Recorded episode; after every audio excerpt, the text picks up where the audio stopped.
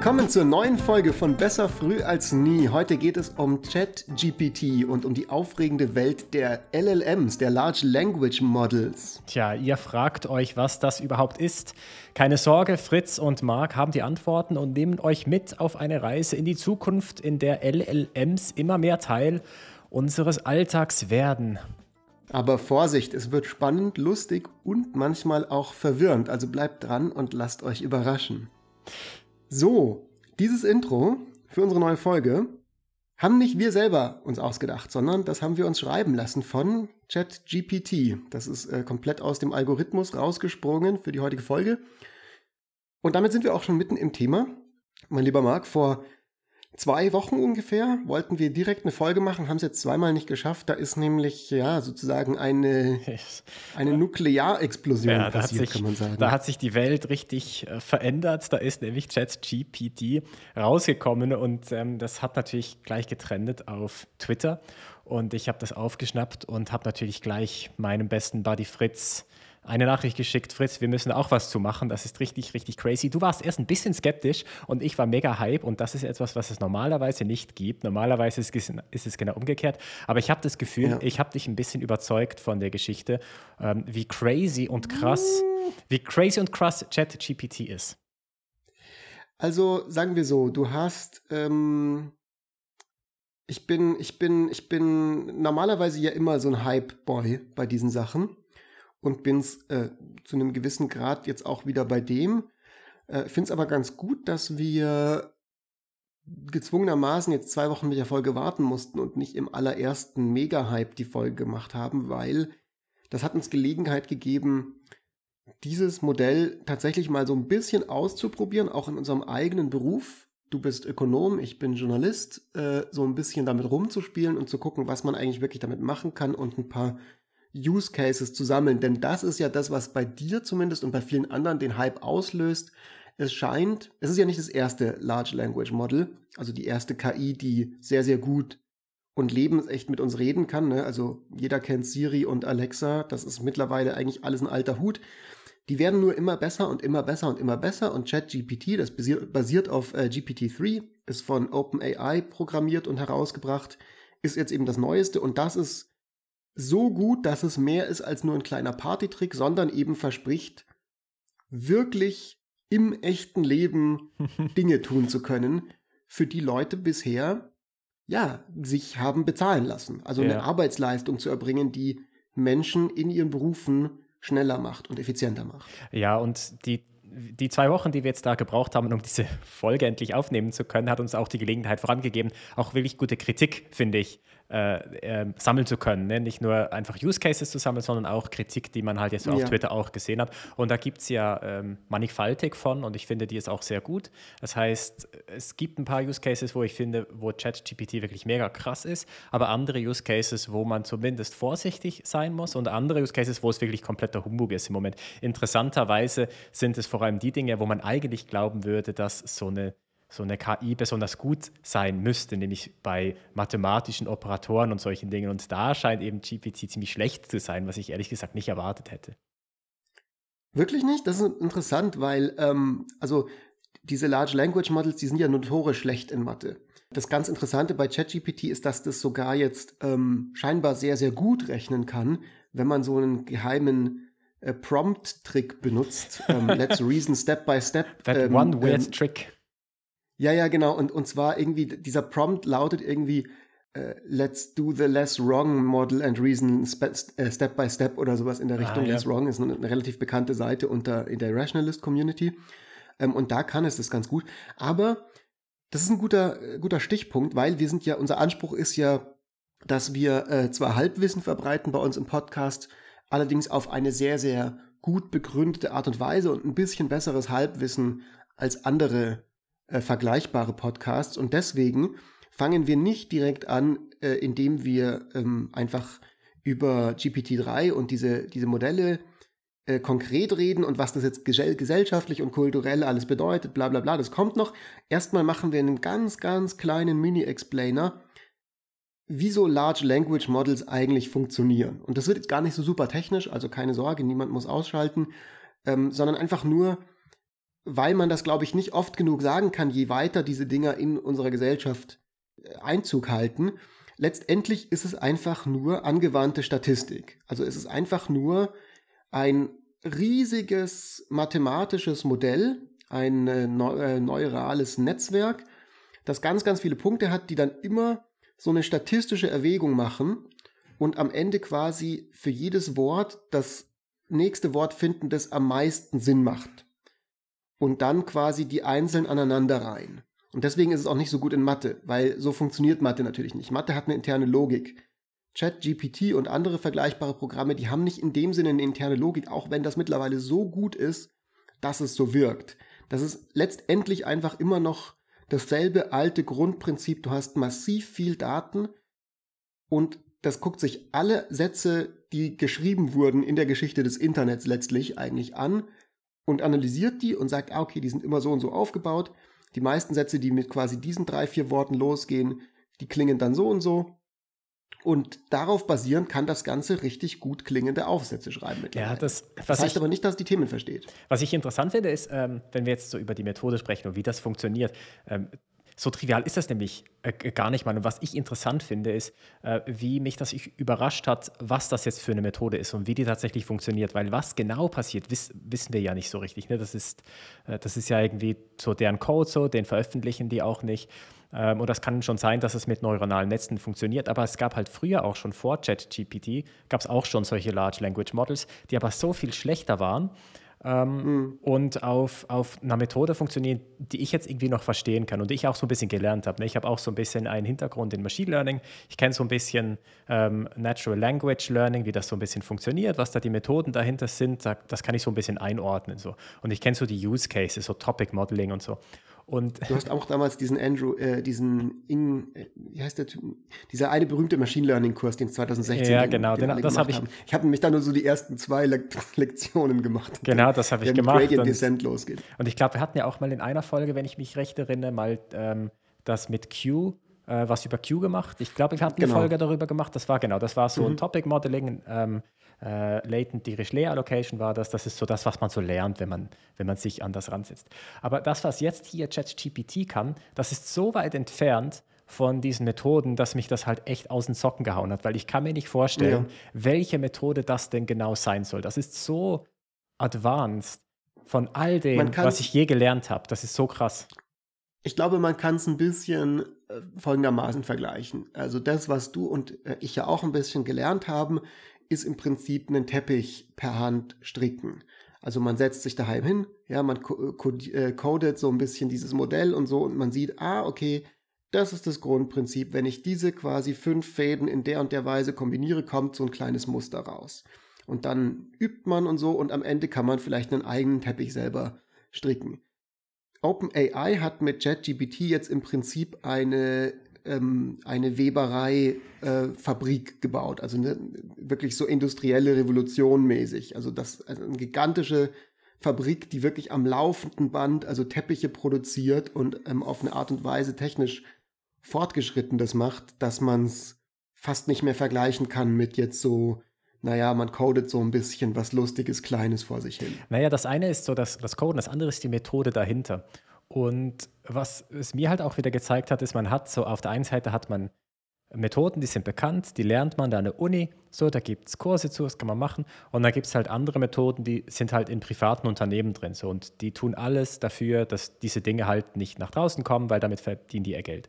Und für mich hat das jetzt halt so gezeigt, diese Methoden, die in privaten Unternehmen sind, sind so massively more advanced als das, was halt Public Knowledge ist, was man an den Unis und so lernen kann das ist halt schon, hm. schon echt so verdeutlicht, wie, wie, wie krass dieser Gap ist.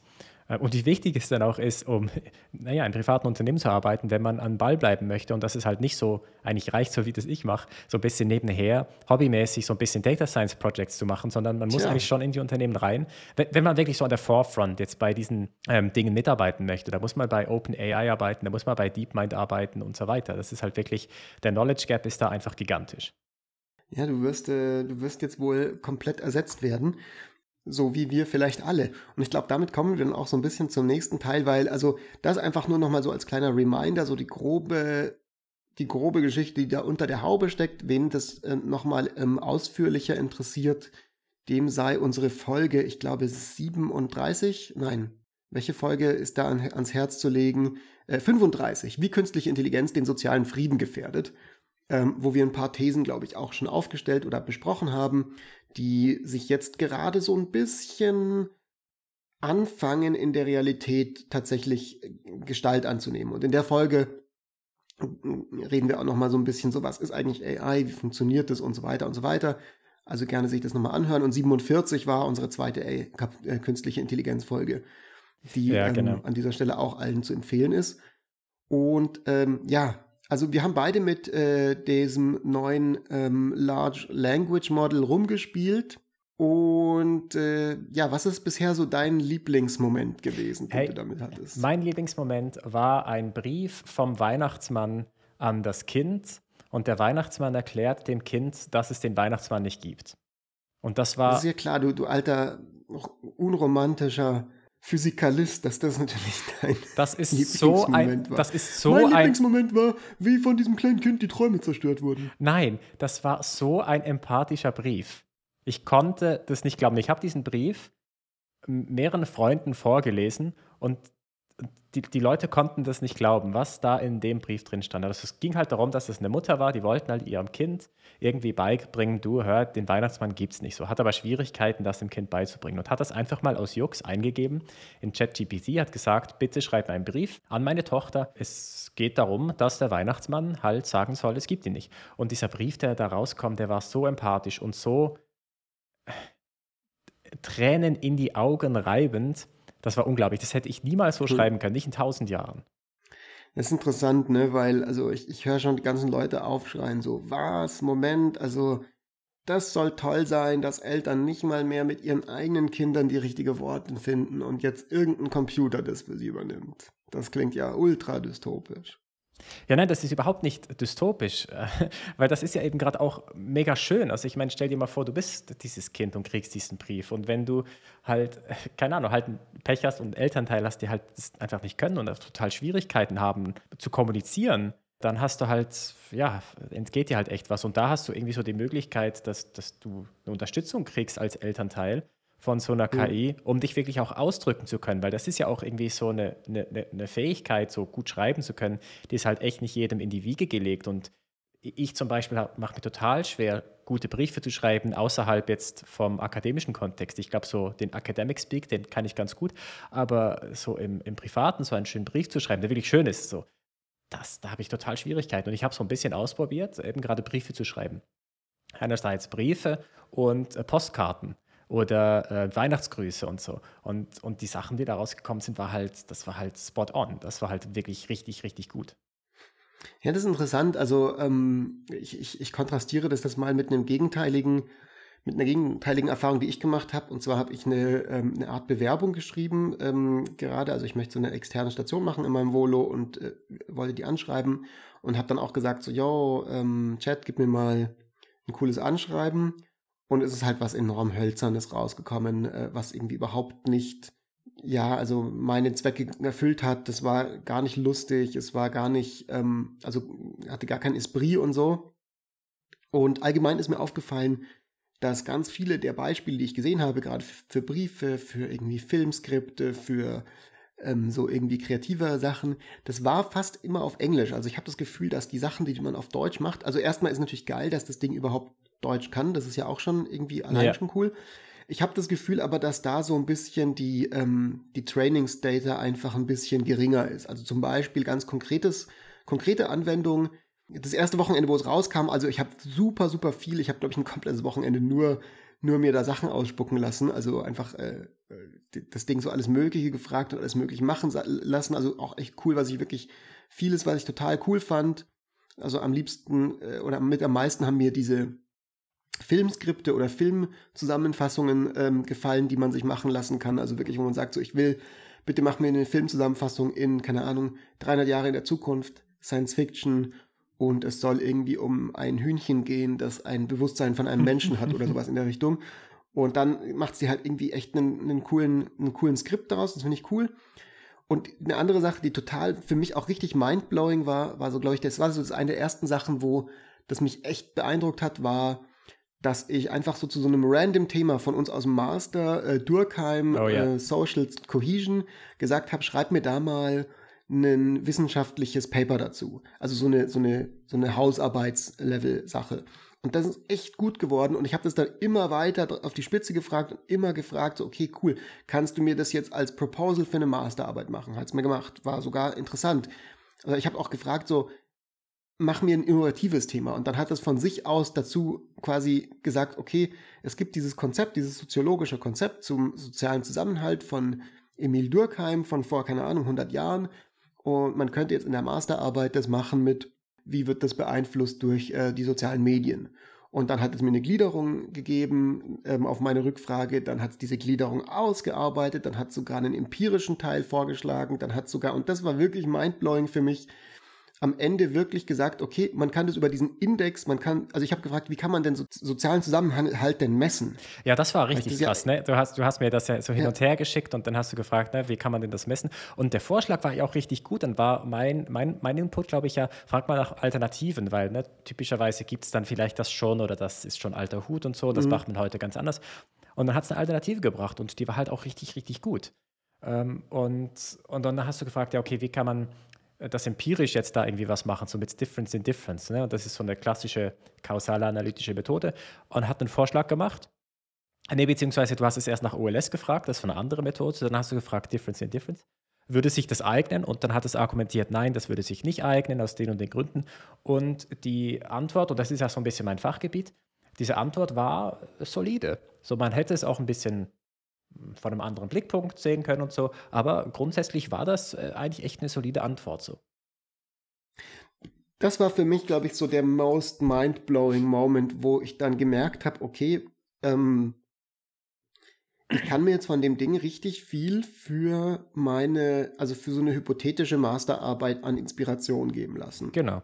Es kann sie mir fast fast schon ganz schreiben. Also nicht komplett, weil ich dann schon nochmal irgendwie ein bisschen Ahnung haben muss und das überprüfen muss. Also es kann sein, dass es irgendwelche Fehler irgendwie da reinrutschen und so. Aber es kann enorm viel schreiben und ich hatte dann eine zweite ähnliche Erfahrung, dass ich einen Freund von mir, der gerade seine Bachelorarbeit schreibt, da habe ich dann auch dem Chat-GPT quasi das Thema von seiner Bachelorarbeit gesagt und gesagt, so gib mal kurz, ähm, wie würdest du die aufbauen und was wären so die groben Inhalte und bau das auf. Genauso wie mit diesem Durkheim-Ding. Und dann hat er es rausgegeben und ich habe dann die Screenshots davon meinem Freund geschickt und er gesagt so, holy shit, das ist halt eigentlich zu 85 Prozent meine Masterarbeit, also meine ja. Bachelorarbeit.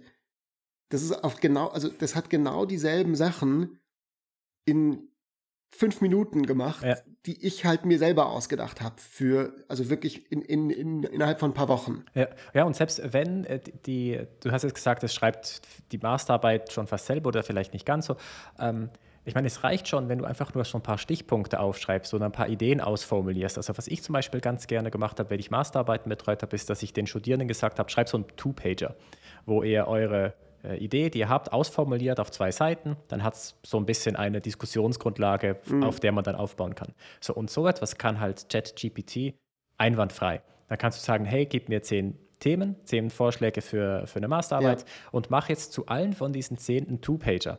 So, und die Dinger kannst du dann deinem Betreuer oder deiner Betreuerin schicken und hast halt eine 1A Diskussionsgrundlage. Und selbst wenn es nicht perfekt ist, kannst du immer noch ein bisschen nachbessern und so, aber allein schon die Tatsache, ja. dass du da innerhalb von Sekunden dann so äh, diese, diese Two-Pagers hast, ist halt, ist halt Wahnsinn.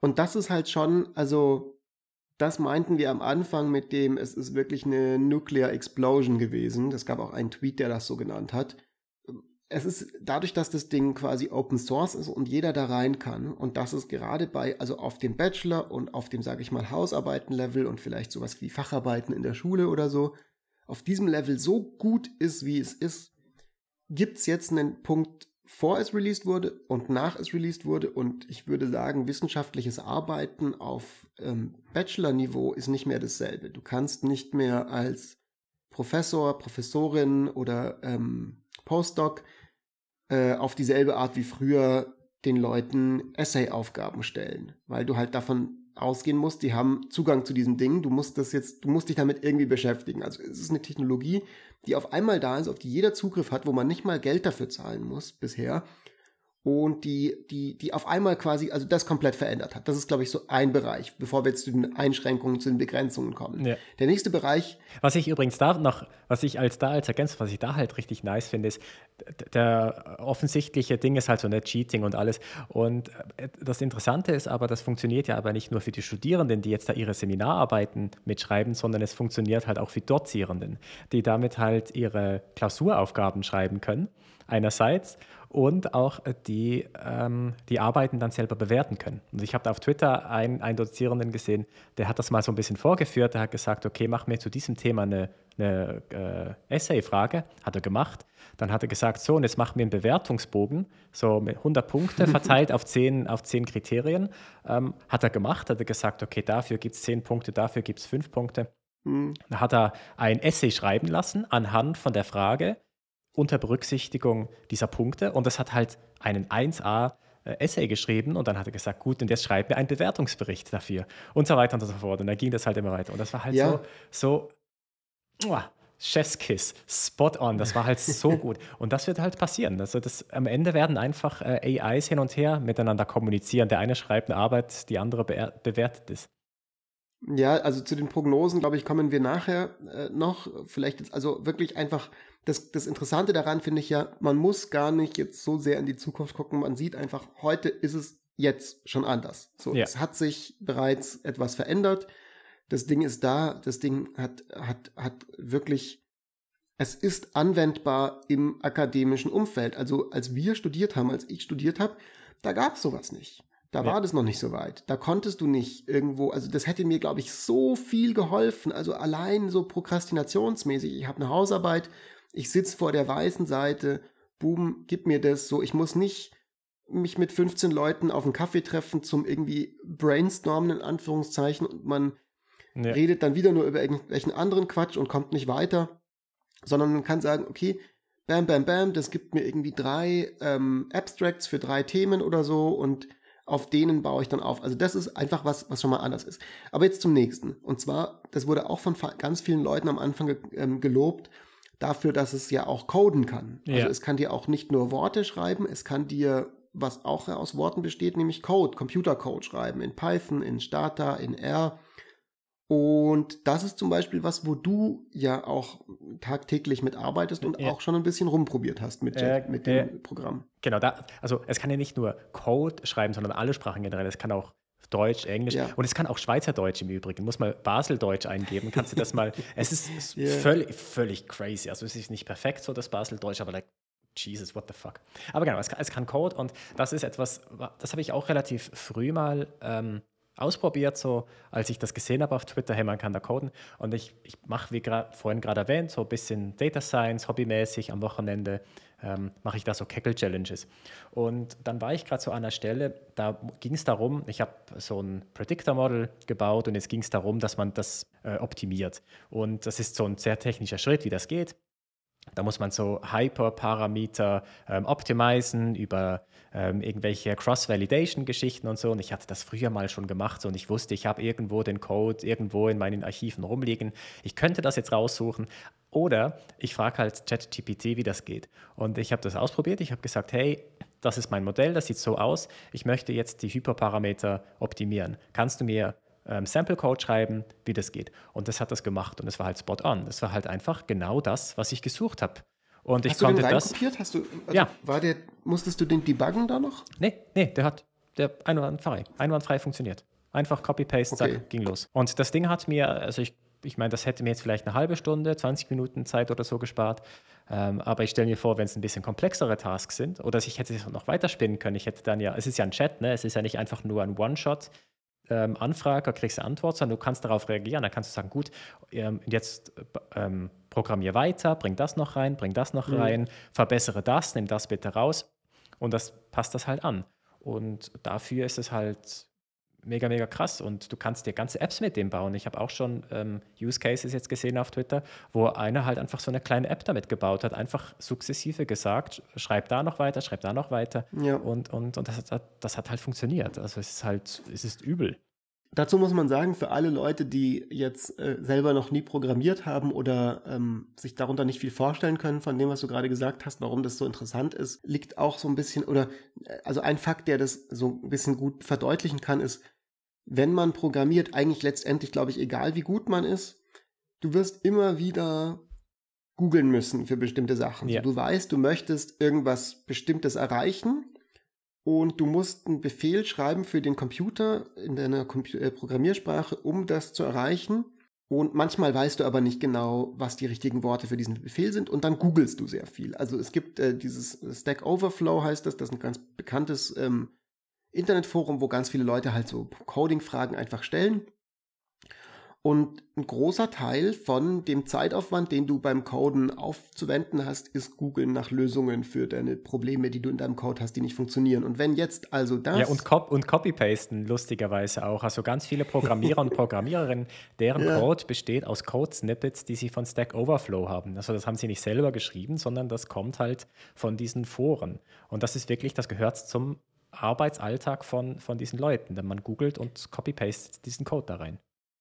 Und das erwähnen wir deshalb, weil man sich daran halt einfach klar machen kann, wie jetzt diese Branche, wie dieser, dieses Berufsbild oder einfach diese Tätigkeit des Programmierens durch so ein äh, Large Language Model einfach schneller wird, besser wird. Weil du musst nicht mehr googeln, du fragst einfach den Chatbot, der gibt dir das, gibt dir einen Vorschlag und in vielen Fällen klappt der dann.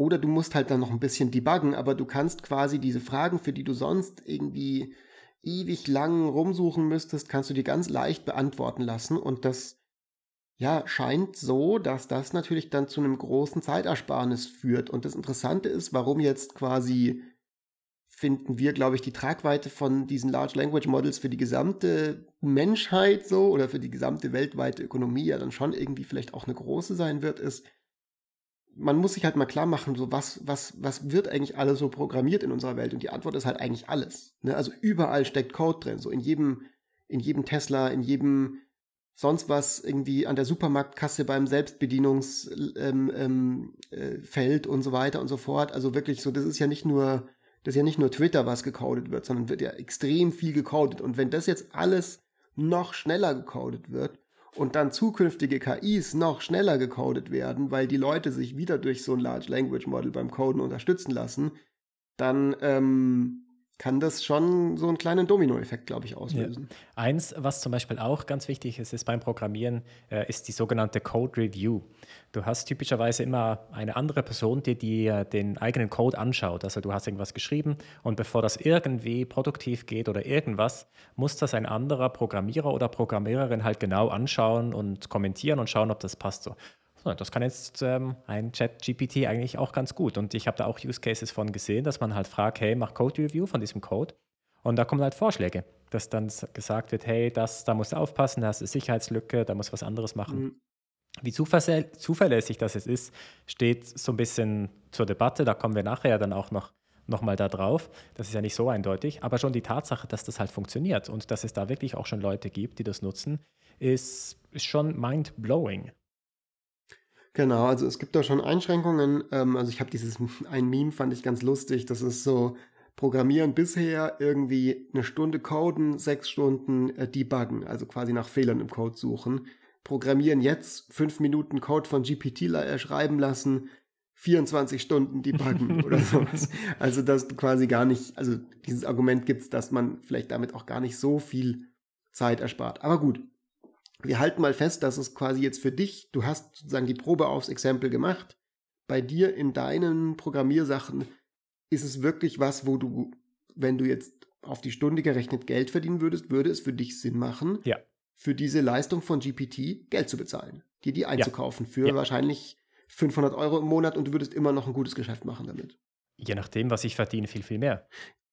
Ja, also wenn ich, wenn ich einen Job habe, der mir 50 Euro die Stunde bezahlt und ich spare da richtig Kohle ein, dann würde ich viel, viel mehr bezahlen für, für das. Ich meine, das ist Simple Economics. So man, die Zahlungsbereitschaft hängt natürlich ab von dem, was du verdienst, so mit deiner Stunde Arbeit.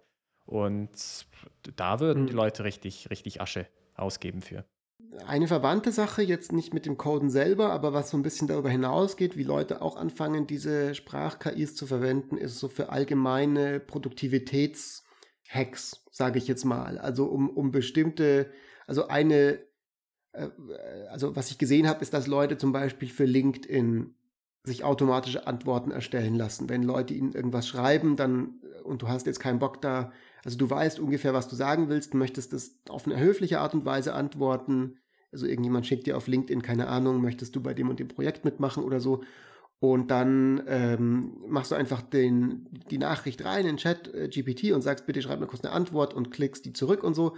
Und du kannst, wenn du so ein bisschen ein bisschen programmieren musst du dafür schon können. Du kannst es theoretisch jetzt automatisieren. Also du kannst theoretisch quasi sagen, ja, wenn ich jetzt auf, auf LinkedIn eine Nachricht kriege, dann soll das ganz automatisch an äh, die ChatGPT-Software gehen.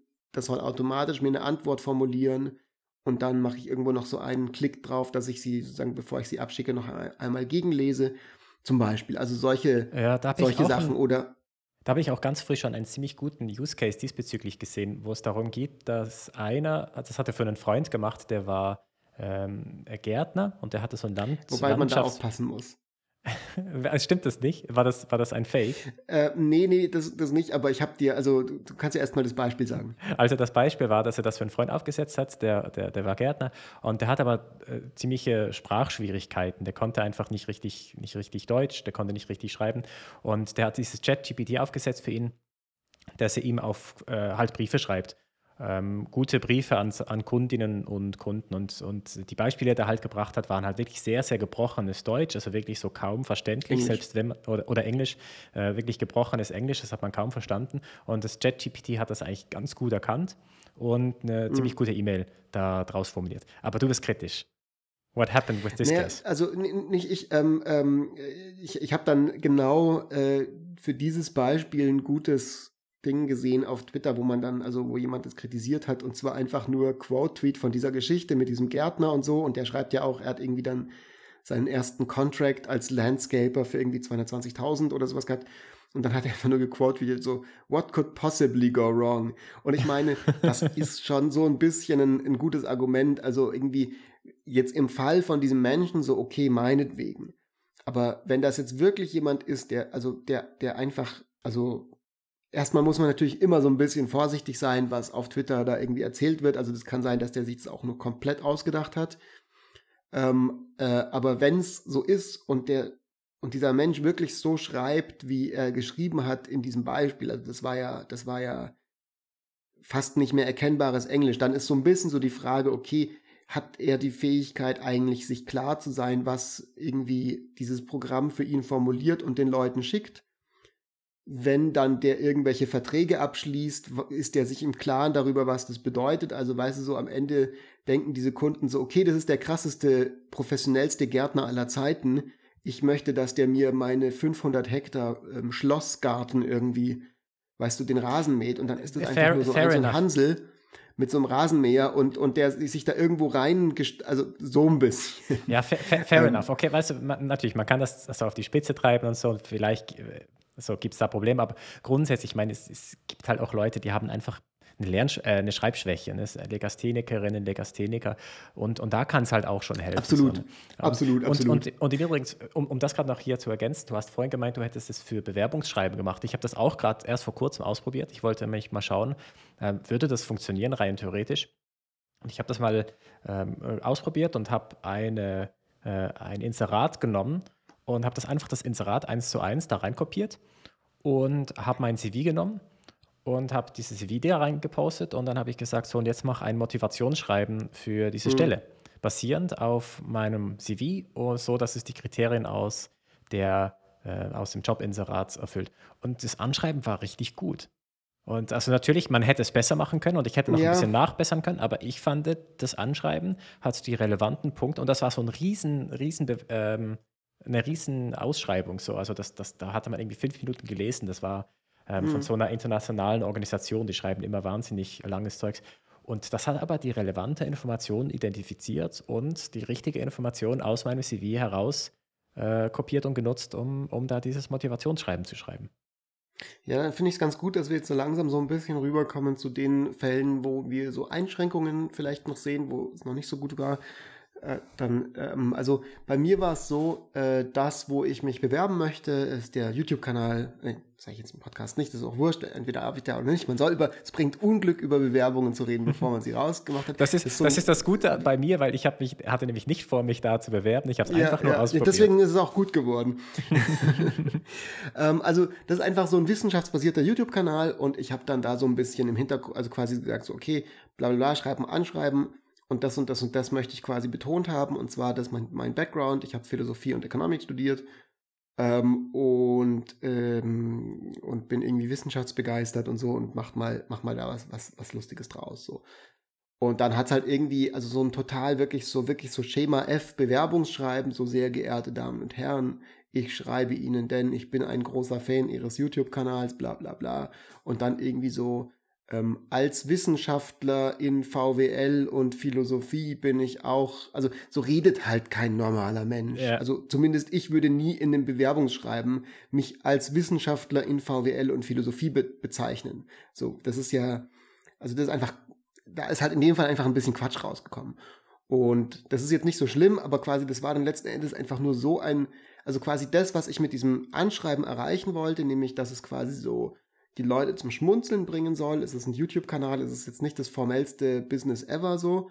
Ähm, also schon ein ordentliches Business, aber quasi eher jung und so. Und äh, das, was ich damit eigentlich machen wollte, das konnte das nicht. Das konnte wirklich nur so ein ganz, ganz klassisches Bewerbungsding und das hatte auch kein Ausschreiben, diese Stelle. Also das ist eine Initiativbewerbung, ohne dass ich mich auf ein Ausschreiben beziehe. Ja, das könnte aber die Schwierigkeit zum, sein. zum Arbeiten gehabt und so. Ja, natürlich, aber ja, ich will Genau, ja, das könnten ja die, also, die Prompts. Das, das ist ja eine Einschränkung, dass ich quasi, also Initiativbewerbungen dann einfach nicht da muss ich dann anders die Commands schreiben. Da muss genau. ich dann eine Menge Informationen vielleicht dazugeben und dann aber generell im Deutschen ist mir aufgefallen, sobald es um ähm, ein bisschen kreativeres, ein bisschen lockeres Schreiben geht, da ist, und ich habe viel, viel rumprobiert damit, mit vielen verschiedenen Prompts, da kommt noch nicht so Gutes dabei. Ja, also ich habe auch viel rumprobiert und ich glaube, bei mir, als ich mal so, als ich ein Profil über mich selber verfasst habe, so ich bin der und der, ich habe das und das studiert, das ist mein, mein Background, da kam tatsächlich auch nicht so viel Schlaues raus.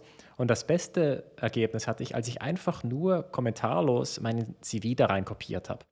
Und also nicht kommentarlos, ich habe ihm nur gesagt, mach ein gutes Motivationsschreiben basierend auf dem mhm. CV.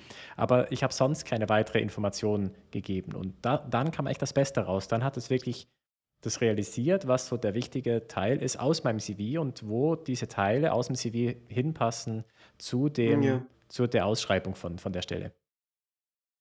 Ich, ich sage dir ein weiteres Beispiel, wo das für mich noch gar nicht funktioniert hat. Und zwar ähm, in meiner Arbeit. Ich habe versucht, also ich schreibe ja ähm, Radioskripte in meinem Volo zum Beispiel unter anderem. Und äh, das habe ich, das habe ich versucht, mir da was schreiben zu lassen. Und es hat null funktioniert das hat gar nicht, also das hat nicht verstanden, was ein Radioskript ist. Also dass es im Prinzip ein Text ist, wie so ein Zeitungstext oder wie so ein, wie so ein Erlebnisaufsatz, wenn man so will. Also Kopfkino, bildlich geschrieben und so. Und dann habe ich drinnen Zitate von Leuten, die auftauchen. Das hat immer, ich habe denen die Zitate, ich habe gesagt, so, das sind diese Zitate, die ich möchte, mach mir ein Skript für einen Radiobeitrag. Und es hat immer mir ein podcastiges Skript gegeben. Also immer so Hey, willkommen beim Radiosender bla bla bla. Ich bin Ihr Host sowieso sowieso und heute habe ich zu Gast den und den und den. Und hat mir, mir damit dann so den Text gegeben und nie yeah. quasi. Also was ich wollte ist szenische Schilderung von dem Ort, wo wir uns befinden. Da und da und da, das und das Büro. Hier ist der Mensch, der macht das und das und dann das Zitat von ihm und dann, also so ein bisschen sollte das sehen, sein quasi. Ne? Also wie so ein Radiobeitrag. Wenn man ja. schon mal im Radio gehört hat, weiß man, was ich meine. Und das konnte es nicht. Und mir ist dann aufgefallen, so ja, das ist eigentlich auch ziemlich naheliegend, dass das das nicht kann, weil diese Radioskripte, glaube ich, gibt es fast nicht, dass die online veröffentlicht werden. Ja. So. Die sind halt, die werden halt im Radio vorgesprochen und die sitzen auf irgendwelchen PCs von irgendwelchen Redakteurinnen und Redakteuren und Autorinnen und Autoren, die die aber jetzt auch nicht online hochladen. Also Zeitungsartikel schon eher auf irgendwelchen ja. Spiegel Online und so weiter. Aber Radioskripte ich glaube, die sind einfach nicht in der Trainingsdata gewesen. Ja, das, das, das stimmt. Und also für unsere Zuhörerinnen und Zuhörer, um, um das, den Punkt nochmal zu verdeutlichen, diese Algorithmen, die nutzen halt ne, das Internet, was halt besteht, diese ganzen Textdaten und nutzen das als Training Data, um diese äh, wahrscheinlich, weiß ich genau, welche Methode verwendet wird, aber neuronale Netzwerke sind es vermutlich in irgendeiner Weise, um die zu trainieren ähm, und, und dann halt Text zu bilden. Und wenn halt diese Information nicht im Internet vorhanden ist, wie jetzt bei euch, das ist halt auf irgendeinem geschützten Rechner und so, das soll halt nicht raus, aus guten Gründen, dann kann es halt nicht genutzt werden, um es, um es zu trainieren. Etwas, wo ich, etwas, was ich auch ganz lustig fand, wo es, wo ChatGTP richtig schlecht ist, sind Witze. Ähm, lass dir mal ein paar Witze ausgeben und es ist, es ist so hilarious. Die wenigsten sind, sind wirklich gut. Ja, ich habe es auch probiert. Es gibt ab und zu was, wo so ein kleiner Ansatz von, von, von Humor dabei ist, aber der ist meistens dann auch sehr, sehr altbacken und Dad-Joke-mäßig und so. Ja. Ähm, aber Jokes, ganz oft gibt es welche, die halt auch überhaupt, die einfach, die, die gar keine Pointe mehr haben. Ja. Also die dann irgendwie so mitten im Witz einfach in, in irgendeine Geschichte werden, die dann einfach ja. gar keinen Sinn ergibt und es ist es war so gut. Lustig so. Ich, ich, ich habe mich totgelacht, einfach weil es so absurd ist. Also Dad-Jokes geht interessanterweise ganz gut. Die, die finde ich wirklich lustig. Und die anderen, das war so geil. Und dann musst du dir ähm, die erklären lassen. Dann fragst du, warum war das jetzt lustig und absurd? Mhm. Und dann, und dann gibt es dir eine Erklärung. Und es ist oh, Chefskiss. Es, wir hatten das am Wochenende ausprobiert. Wir haben, es war großartig. Es war one of my best memories I have. Das war so gut. Ja, ja. Ähm, ich habe hier noch eine, ein, ein, weiteres Beispiel in meiner Erfahrung, wo es im Deutschen eingeschränkter als im, als im Englischen. Und das ist was, wo ich sagen muss, das nervt mich dann schon so ein bisschen, dass diese Sprachmodelle einfach besser sind im englischsprachigen, also quasi wenn du Englisch sprichst, und als englischsprachiger Zeitungsredakteur zum Beispiel arbeitest oder Mensch, der irgendwie Texte produziert, dann kannst du, dann lebst du eigentlich fünf Jahre jetzt vor uns schon, weil du quasi die KI dir bessere Sachen sagt, als sie einem Deutschen sagt, als sie mir sagt. Ähm, Wobei man muss auch da ein bisschen aufpassen, wir müssen, da muss man aufpassen, wir können es halt im Deutschen auch besser einschätzen ob das jetzt guter oder schlechter Text ist. Nein, ne? aber das ist mehr als das. Also ich kann das, ich kann das, ich kann mittlerweile, also ich, ich, so, ich lese viel, viel, viel mehr Englisch als Deutsch. Viel mehr Englisch ja, mit Abstand. Ich, ich, ich auch, und, aber es ist halt trotzdem. Und mein Sprachgefühl, unsere, ja, das es ist nicht alles sein, aber, aber trotzdem, trotzdem, wirklich, wenn, wenn ich, ich habe mir von ChatGPT, habe ich, kann ich sagen, gib mir einen Artikel im Style von ähm, irgendwie GQ oder Vogue oder so, irgendein so Modemagazin über Schmuck an Männern. Das war das, was ich ausprobiert habe. Und das gibt dir einen Artikel, der sich in nichts von der Sprache her nichts mehr unterscheidet, wenn ich einfach google Schmuck an Männern, Silberringe und so. Und dann kriege ich 50 Google-Ergebnisse von irgendwie GQ und Vogue und Men's Health und whatever, so diesen ganzen Magazinen, die die einem das sagen. Der Grund, warum ich das nachgeguckt habe, ist, weil ich mir am Wochenende einen neuen Ring gekauft habe und es mich interessiert hat, was äh, Chat äh, GPT dazu dann sagt. Und, äh, und, und das ist wirklich derselbe Ton. Es ist so ein, so ein, so ein Conversation, ja, fair, Conversationalist fair, fair Tone das, und so. und wenn ich dann, wenn ich dann sage, okay, geil, jetzt gib mir was äh, im Stil vom SZ-Magazin oder gib mir was im Stil vom Spiegel, dann kommt immer derselbe Wumms raus. Und es ist nicht im Stil vom SZ-Magazin yeah. und es ist nicht im Stil vom Spiegel, es ist einfach nur Fair, enough. Ich habe es auch ein bisschen ausprobiert. Ich fange gerade an, äh, Dungeons and Dragons zu spielen und lese mir gerade so die ganzen Regelwerke und ähm, habe mir auch so eine Kampagne gekauft. Und da habe ich auch ähm, dann mal ausprobiert, äh, was kommt raus, wenn ich mir Kampagnen erstellen lasse auf Englisch und auf Deutsch. Und das stimmt schon. Die auf Englisch, die war halt so gut. Ey. Ich hatte richtig Bock, dann diese Kampagne zu spielen, die ich mir dann da erstellt habe. Habe sogar ein bisschen gespielt. Ich habe dann gesagt, so, okay, und jetzt tu so, als wärst du Dungeon Master. Und dann hat es mir halt, hat's mich halt ja, mich durch diese Kampagne durchgeführt und, äh, und da kamen Encounters, haben mich Goblins angegriffen und ich musste diese Goblins begreifen. Und es war halt so gut und ich habe noch nie Dungeons and Dragons gespielt. Ich habe zum ersten Mal gegen ChatGPT Dungeons and Dragons gespielt. das war auch richtig nice. Ja, ja, ich eins, was ich gesehen habe, was ich auch witzig, da hat sich jemand ähm, so dieses Choose Your Own Adventure mäßig machen lassen, ja. so ein Buch quasi. Also lese ja. auf der so und so viel Seite weiter. Das ist ja das ähnlich. Ist ja, ja auch so ein bisschen basierend darauf. Okay, aber wir sind ja eigentlich, eigentlich bei den Einschränkungen. Also, ähm, das ist auf jeden Fall, finde ich, eine Einschränkung. Das ist schlicht und einfach für kreative Texte, für nicht so total formelle Texte im Deutschen einfach noch nicht so mächtig ist wie im Englischen. Ähm, das kommt vielleicht noch, wobei ich jetzt auch neulich gehört habe, ähm, dass manche Leute sich Sorgen machen, dass diesen Programmen einfach die verfügbare Trainingsdata ausgeht, also dass sie das gesamte Internet bereits gelesen haben und GPT-4 oder GPT-5 jetzt nicht mehr so viel mehr Trainingsdata hat, aber das wird man sehen. Wichtige Einschränkung, vielleicht die nächste, zu der wir kommen, ist äh, dieser Claim, den manche Leute gesagt haben, also ey, das ist jetzt sozusagen die große Disruption, die jetzt Google richtig ja. Probleme machen wird. Und das also ist und das, das ist das größte Problem. Ich kann jetzt da rein und so und ich muss nicht mehr googeln, sondern ich kann einfach alle Fragen, die ich sonst Google stellen würde, kann ich jetzt diesem, diesem Large Language Model fragen und es gibt mir dann eine Antwort darauf. Ja, und das ist leider halt eben nicht so. Und das hat sich ja relativ schnell und sehr deutlich auch dann gezeigt, dass halt die Information, die du rauskriegst aus, aus ChatGPT, halt nicht wahnsinnig verlässlich ist. Und das perfide ist, es klingt halt enorm verlässlich. Ne? Das ja. spricht in einer Autorität, wie als ob ein Professor oder eine Professorin eine Vorlesung halten würde zu einem bestimmten mhm. Thema. Also das Beispiel jetzt zum Beispiel mit Durkheim, was du gemacht hast, mit der Social Cohesion, das war halt wirklich ein richtig guter Text und es klang enorm überzeugend. Ich kenne mich jetzt aber mit Durkheim halt überhaupt nicht aus und kann das überhaupt nicht einschätzen, ob das jetzt wahr ist oder nicht. Aber bei den Bereichen, wo ich mich auskenne, und ich habe das auch so ein bisschen ausprobiert, da hat man dann schon gemerkt, okay, es klingt enorm überzeugend, aber es ist halt nicht immer 100% korrekt. Das ist eigentlich so ein bisschen wie ein Mensch, wie ja. ein Professor oder eine Professorin halt auch teilweise einfach Stuss redet, aber halt das in einer solchen Autorität macht, dass man dem oder der das halt einfach glaubt. Das macht jetzt ChatGPT halt einfach auch. Ja, also es ist ähm, definitiv was, wo es ähm, ja, wo, wo man quasi sich nicht einfach nur darauf verlassen sollte, was es einem sagt. Und es äh, bringt immer schon, immer noch viel für die Bachelorarbeiten, aber wenn du als Bachelorstudent zum Beispiel einfach nur komplett dir eine Arbeit ausspucken lässt von dem und die, und die abgibst, dann wird, glaube ich, ein halbwegs vernünftiger Prof schon auf jeden Fall erkennen, ob das jetzt gebullshittet ist oder nicht. Es kann natürlich trotzdem, also. Also es kann ein sehr gut, also es kann ein sehr guter Essay werden. Es kann ja sein, dass das stimmt, ja. was da drin ist, aber man kann sich halt nicht drauf verlassen.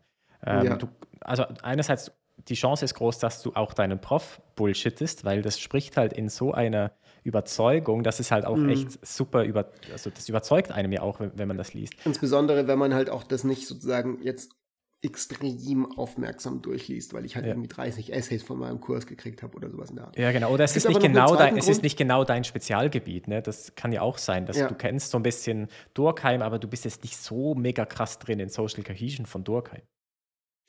Es gibt allerdings auch noch einen zweiten Grund, ähm, warum das wohl auf absehbare Zeit nicht, oder vielleicht nicht auf absehbare Zeit, aber wo, warum es bisher noch nicht so ist, dass Google also Google hätte das ja selber machen können. Die haben ja auch ein riesiges Large Language Model. Lambda heißt das, das, das wo damals dieser Blake Lemoyne dachte, das hat eine mhm. Seele und ist lebendig und so.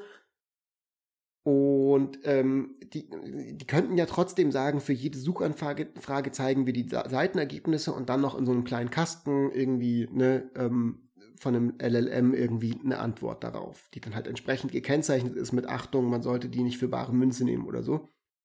Äh, warum machen die das nicht? Ähm, Habe ich auch einen interessanten ähm, Account jetzt darüber gelesen. Äh, und das ist wohl so, dass es aktuell sich ökonomisch noch nicht rechnet. Also dass quasi die, die Stromkosten und die, also die finanziellen Kosten für einen Search Query von Google, die rechnen sich aktuell mit den Werbeeinnahmen, aber wenn es jetzt ein Large Language Model wäre, zum einen würde es, du müsstest es extrem skalieren. Also ich meine, ChatGPT von OpenAI wird jetzt von einer Million Leute benutzt. Das ist nicht wenig, aber es ist halt nur eine Million Leute. Ne? Google sind ganz, ganz, ganz andere Größenordnungen, Leute, die jeden Tag googeln, Suchanfragen. Das sind ja Milliarden und Abermilliarden, die da gestellt werden.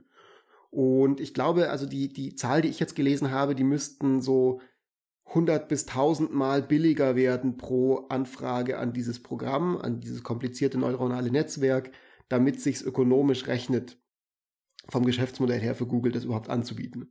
Also das ist quasi so was weiteres, was da noch so ein bisschen dem im Weg steht, dass es Google, eine Google-Ergänzung ja. wird. Ja, auf alle Fälle.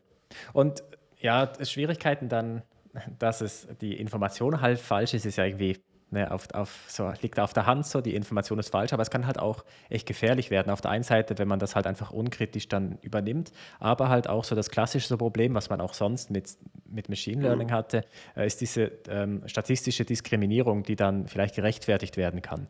Also dass man dann irgendwie sagt, ähm, was soll ich ähm, diesem Bewerber oder der Bewerberin bezahlen? Und dann erkennt es halt in den Daten, dass es einen Gender Pay Gap gibt und dann schlägt es halt den Männern einen höheren Lohn vor als den Frauen und dann zementiert man halt genau diesen Gender Pay Gap, den man halt hat. Das ist so ein klassisches Problem, das gibt es schon länger, das hatte man genauso mit diesen ganzen Predictive Machine Learning Geschichten und das könnte jetzt halt auch nochmal wieder auftauchen, taucht wahrscheinlich auch wieder auf, aber halt enorm überzeugend und das erklärt einem dann halt lang und breit, mhm. warum es jetzt einem Mann mehr bezahlen sollte als einer Frau. Und das ist natürlich ja. dann für die Gesellschaft auch nicht unbedingt so das, was wir wollen. Das ist wirklich auch so dieses, dieses Überzeugende ähm, davon, glaube ich, also da, das wird, glaube ich, noch spannend, wie viele Leute sich davon auch dann einfach, ja, irgendwie verwirren lassen. Ich hatte eins, wo ich so ein bisschen rumgespielt habe mit dem Ding und mir erklären lassen wollte, ja, wie könnten denn Dyson-Sphären aussehen, wenn wir sie mal bauen? Und was könnten wir damit so machen? Also Dyson-Sphären, für alle, die das nicht wissen, eigentlich auch mal ein cooles Thema für B-Fahren. Das ist so ähm, im Prinzip, also wenn man jetzt anstatt, dass man Solaranlagen ähm, auf der Erde hat, setzen wir direkt um die Sonne herum in relativ wenig Abstand zur Sonne wie so eine fast so eine Kugel oder so ein kompletter Schwarm, der die Sonne so einhüllt aus eben ja so Solarkollektoren, die halt im All rumfliegen und dann direkt die die Energie von der Sonne sammeln und so und es gibt dann eben auch so Ideen, wie man also diese Energie auf die Erde transportieren könnte. Das ist alles so ein bisschen Science-Fiction-Stuff. Finde ich cool, wollte ich wissen, was äh, GPT-3 dazu denkt, habe das das gefragt und dann hat es mir halt erklärt, ja, aber das, also das kann man natürlich alles so und so machen, bla bla bla und irgendwie diese Technologien funktionieren theoretischerweise so und so. Das Problem ist aber, dass es nicht genügend Energie sein wird für die Erde. Und ich so, hä, wie nicht genügend für, für, die, für die Erde? Das ist doch die, also man, habe ich das so gefragt, so, aber man sammelt doch die gesamte Energie der Sonne. Und dann sagt es so, ja, ja, genau, genau, die gesamte Energie der Sonne.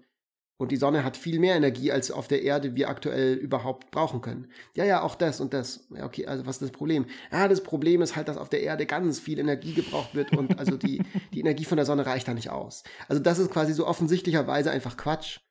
Aber das weiß das Programm einfach nicht, weil es halt wirklich wie so Mimikry-mäßig einfach dir nur, eigentlich nur wie so ein Theater Schauspieler dir was vorspielt. Und in vielen, vielen Fällen stimmt das, ist das richtig geschauspielert, aber in manchen Fällen lässt es dann so die Maske fallen und man merkt, dass da jetzt eben nicht ein logisch denkender Geist dahinter äh, sitzt.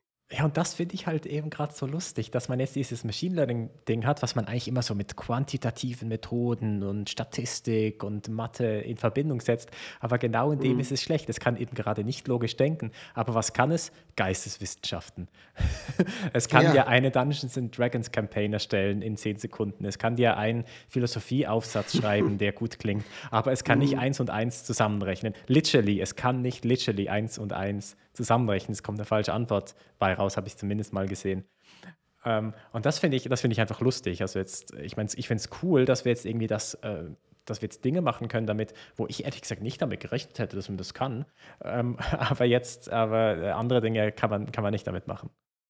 Das ist, glaube ich, auch ähm, ein ganz guter, ganz gutes Stichwort, um so langsam so ein bisschen zum Schluss zu kommen, zum Fazit und vielleicht zu einem ganz kleinen Ausblick nochmal in die Zukunft. Also es ist, glaube ich, kann man sagen, jetzt nochmal ein krasser weiterer Schritt. Und das Krasse daran ist ja auch, wie schnell das alles gegangen ist. Also ja. vor kurzem haben wir, vor einem Jahr waren noch nicht mal die Rede von, von, von Dali und diesen ganzen Sachen, also diesen ganzen KI-Programmen, die Bilder malen. Und gefühlt kommen jetzt wirklich so alle paar Monate kommt was Weites und es wird auch, es, es geht mehr und mehr in die Mitte der Gesellschaft rein. Also meine Mama zum Beispiel, die noch nie auf Facebook war, die hat sich, die hat keinen Facebook-Account, die hat, die ist immer super skeptisch bei allem Zeug, was da neumodisch aus dem Internet kommt und so und hat ganz viel gesagt, braucht sie nicht, interessiert sie nicht. Ähm, Smartphone hat ewig gedauert, bis sie das mal macht, so Podcasts jetzt so ein bisschen und so. Dann habe ich ihr das gezeigt und die hat gesagt, cool, ich will mir auch einen Account machen. Und äh, die hat jetzt dann neulich, also die hat halt ChatGPT gefragt, so nach Ideen für eine Weihnachtsfeier, die ist, äh, arbeitet mhm. im Kindergarten und hat sich dann da und hat gesagt, geil, das bringt mir tatsächlich was, das ist cool. Hat das irgendwelche Spiele vorgeschlagen, die man spielen kann, hat gesagt, okay, kannst du mir das vielleicht ein bisschen ausarbeiten, wie sind die Regeln und so. Und klar, natürlich in irgendeiner, irgendwie hätte sie das auch googeln können, aber wenn du Google mal Ideen für eine Weihnachtsfeier, da kommt echt viel Müll. Also da kommen echt lauter Seiten, die dir überhaupt nichts bringen und so. Und für solche Fälle kannst du wirklich dir dann irgendwie wirklich gutes, brauchbare Sachen geben lassen. Und das ist schon, also für mich ist so, wenn meine Mama bei einem technischen Ding mit dabei ist, dann bedeutet das, dass das auf jeden Fall Anwendung hat für Leute, die auch überhaupt nicht Nerds und nicht technikaffin sind. Ja, das, das ist ein das guter ist schon, Punkt das ist schon be bemerkenswert.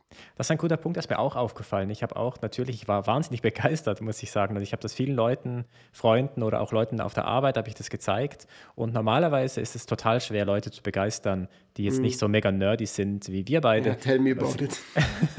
Aber da hat es halt funktioniert. Ne? Ich hatte halt wirklich die Leute durchs Bank, alle Alterskategorien bei mir auf der Arbeit waren fasziniert von dem und haben mit dem haben das ausprobiert, weil man es wirklich für Use Cases nutzen kann, wo man es bisher sonst nicht nutzen kann. Etwas zum Beispiel war waren so was ist so Kindergeschichten. So ich möchte irgendwie meiner Nichte eine lustige ja. Geschichte erzählen. Das soll die Schwester vorkommen, die Mutter soll vorkommen, die Tante soll vorkommen, die sollen ein äh, ein Abenteuer erleben. So soll eine gute Nachtgeschichte werden. Und das schreibt ihr das halt. Und das ist halt wirklich so. Es ist es ist wirklich für jeder Mann und jede Frau ist da etwas dabei. Kann man das nutzen mhm. für irgendeinen Use Case, so dumm er noch sein mag, er ist halt trotzdem cool. Es ist einfach was, du hast jetzt wirklich, wir alle Menschen haben jetzt im Prinzip in der Hosentasche, weil das ja auch am Smartphone problemlos man auf diese Seite gehen kann, einen kleinen Inspirationshelfer. Das ja. ist, glaube ich, so ein bisschen das Ding. Und das klingt sehr banal, aber das ist super mächtig, weil die Kindergeschichten sind ja nur die eine Sache, aber das andere ist halt zum Beispiel das Coden, die wissenschaftlichen Arbeiten, die Ideen für Anschreiben. Alle diese Beispiele, die wir heute genommen haben. Und das ist nur das von heute. In sechs Monaten droppt das nächste Modell oder in drei Monaten oder in zwei Monaten. Das weiß man nicht. Das geht gerade alles so schnell voran und ich meine, das ganze Zeug, was jetzt Leute da an Suchanfragen rein, die ganze Interaktion, die Leute mit diesem Programm, mit diesem GPT-3, mit diesem Chat-GPT haben, die landen auf den Servern von OpenAI, von der Firma, die das programmiert hat. Und die wird sure as fuck das benutzen, um den nächste, das nächste Modell noch besser zu machen, um zu sehen, ah, okay, die Antworten von dem haben funktioniert, die nicht. So ist die Interaktion, bla bla bla bla bla. Genau, also und in das, ein paar das, Monaten kommt das nächste, das noch lebensechter ist. Und dann kommt das nächste, das noch lebensechter ist. Und wir reden jetzt wirklich von, von Monaten, also nicht von Zukunftsmusik, nicht von so, weißt du, in einem Jahr werden wir BFAN wieder machen zu der nächsten AI-Revolution und ja. dann zu der nächsten AI-Revolution und, und, und, und das alles, bevor wir, also bevor wir 40 sind, wird die Welt so wie so, sowas von anders sein, fühlt sich gerade an. Und das finde ich schon ein krasses Gefühl. Ja, ja das ist gerade ein gutes Stichwort, so Ausblick, was wird damit passieren und nobody knows. Ähm, ich glaube, es werden sicher auch so ein paar schwarze Schafe dann auftauchen, die dann ChatGPT nutzen werden, um Schindluder damit zu treiben. Also der Klassiker ist natürlich Spams ähm, oder äh, Phishing-Attacken. Jetzt kannst du halt plötzlich zu Tausenden äh, personalisierte E-Mail-Nachrichten schreiben ähm, oder Skripte schreiben, um irgendwelche mhm. Onkeltricks oder äh, Enkel, nee, Enkeltricks ähm, abzuziehen, was halt gemacht werden wird. So. Also da wird sich auf, auf uns etwas zukommen. Und was ich auch ähm, dann spannend finde, ist die ganze Diskussion um Autorenschaft und um Plagiate. So, weil das ist ja auch so ein riesenkrasser Graubereich. Wenn du ja. sagst, ich habe zum Beispiel das eine gesehen, da hat einer ähm, ein Kinderbuch geschrieben. Der hat die Texte über ChatGPT gemacht und dann die Illustrationen über DAL-I oder so eine Alternative zu DAL-I und hat dann dieses Kinderbuch gedruckt so und hatte dann innerhalb von wenigen Stunden hatte er dann halt die Dateien, konnte er drucken, hatte er sein Kinderbuch. Und das ist jetzt die Frage, wenn du das verkaufst, ähm, ist das jetzt irgendwie ethisch zu rechtfertigen, so, weil du bist nicht der Autor oder die Autorin, das hat ja. der, die AI gemacht. Aber das wird, das wird losgetreten werden. Und ich meine, das, wird halt, das wird halt trainiert auf Daten, die es schon gibt. Also ähm, Illustratorinnen und Illustratoren, die es wirklich gibt, die sind das Training Data für äh, Stable Diffusion oder DALI. Und Texte, die es auch schon gibt, sind halt die Training Data für ChatGPT. Ähm, das, das stimmt natürlich, aber ähm, ehrlicherweise glaube ich, dass wir an einem Punkt sind, wo man diesen Unterschied nicht mehr so sehr machen kann, weil woher nimmst du denn deine kreative Arbeit, wenn ja. du selber dein Kinderbuch schreibst? Du hast auch davor andere Kinderbücher gelesen und genau. im Endeffekt passiert in deinem Gehirn genau dasselbe. Ich würde auch das dafür argumentieren, aber ich glaube, es wird gesellschaftlich trotzdem ein Diskurs lostreten.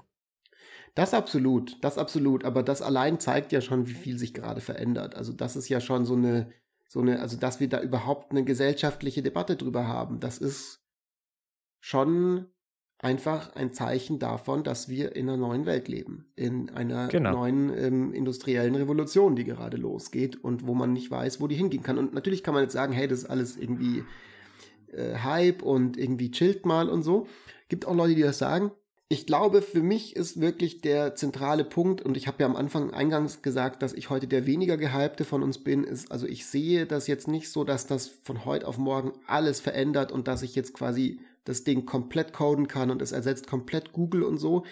Aber man muss festhalten, es ist das erste Programm, wo wirklich klare Daily Use Cases sind, die mehr sind als nur Jokes, die mehr sind als nur lustige Spielerei, sondern die wirklich im Endeffekt, wenn man damit möchte, kann man damit Geld verdienen. Genau, und wir sind in Woche zwei, seitdem ChatGPT gibt.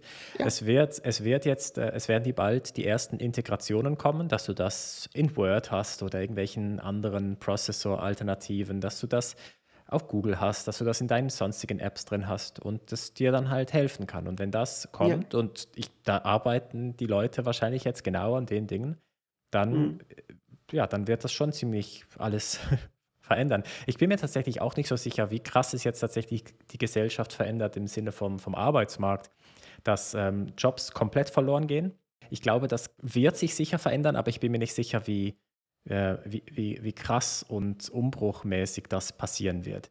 Ähm, ich glaube, das wird ein bisschen länger gehen, aber ja. es, gibt so, es gibt so viele Use Cases, wo man einfach Zeit einsparen kann, um, um Dinge zu recherchieren, Dinge zu schreiben. Also nimm zum Beispiel Juristinnen und Juristen, um da irgendwelche juristischen Dokumente zu schreiben. Das, das, natürlich ist es jetzt noch fehleranfällig und so, aber wenn es das mal äh, besser kann und es halt wirklich alle, keine Ahnung, Bundesgerichtsentscheide äh, in der Datenbank hat, und du mhm. halt mega gute Antworten auf irgendein, auf irgend, äh, ein, ein juristisches Dokument geben musst, das, das wird Jobs kosten so. Ähm, das, aber ja, vielleicht einfach also, nur langfristig gesehen. Das finde ich eine interessante Frage. Also ich, ich, ich kann es nicht einschätzen. Ich glaube, das Argument ist plausibel zu sagen, dass je mehr man ähm, von diesen billigen, ersetzbaren Texten produziert auf eine simple Art und Weise, umso wertvoller, teurer werden die wirklich gut geschriebenen Texte. Also wenn jetzt zum Beispiel ich heute Nachmittag auch ein Kinderbuch mache mit diesen Illustrationen und jeder andere macht das auch und auf einmal hast du 20.000 computergenerierte Kinderbücher mit computergenerierten Geschichten und computergenerierten Illustrationen auf Amazon und Leute klicken sich durch, dann merken die halt, ah, okay, gut, irgendwie ähneln die Geschichten sich dann vielleicht doch immer so ein bisschen. Und wenn dann das eine wirklich gut geschriebene Kinderbuch von einem echten Menschen dabei ist, das halt dann doch dieses eine gewisse Etwas hat, das aktuell diese Programme halt noch nicht drauf haben. Das eben dann das Anschreiben schreibt, das wirklich das interessante Anschreiben ist und nicht das standardmäßige GPT-Anschreiben ähm, bei irgendeinem Arbeitgeber auf eine Jobausschreibung dann sticht es vielleicht mehr heraus in Zukunft. Also dann wird diese Kreativität vielleicht sogar wieder mehr gefragt werden. Also ich glaube nicht, dass die weniger wert wird, nur dadurch, dass du jetzt äh, ein neues Tool hast, das das dir noch besser machen kann. Also da genau, glaube ich, ähm, ist, ist, ist die Jury noch nicht fertig, was das angeht. Auf, auf alle Fälle. Ich glaube, was es aber macht, ist, dass es halt die, die, die Kosten verändert. Also nimm dir jetzt juristische Expertise.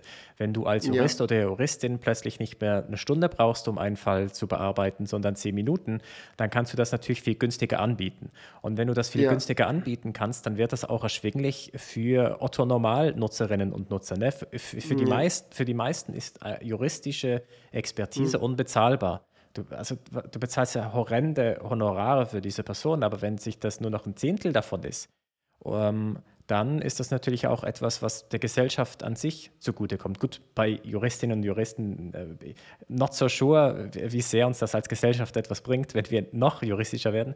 Äh, aber für andere Dinge habe ich das Gefühl, äh, dass so dieses Expertenwissen und Expertinnenwissen, ähm, dass einem das echt zugutekommen kann.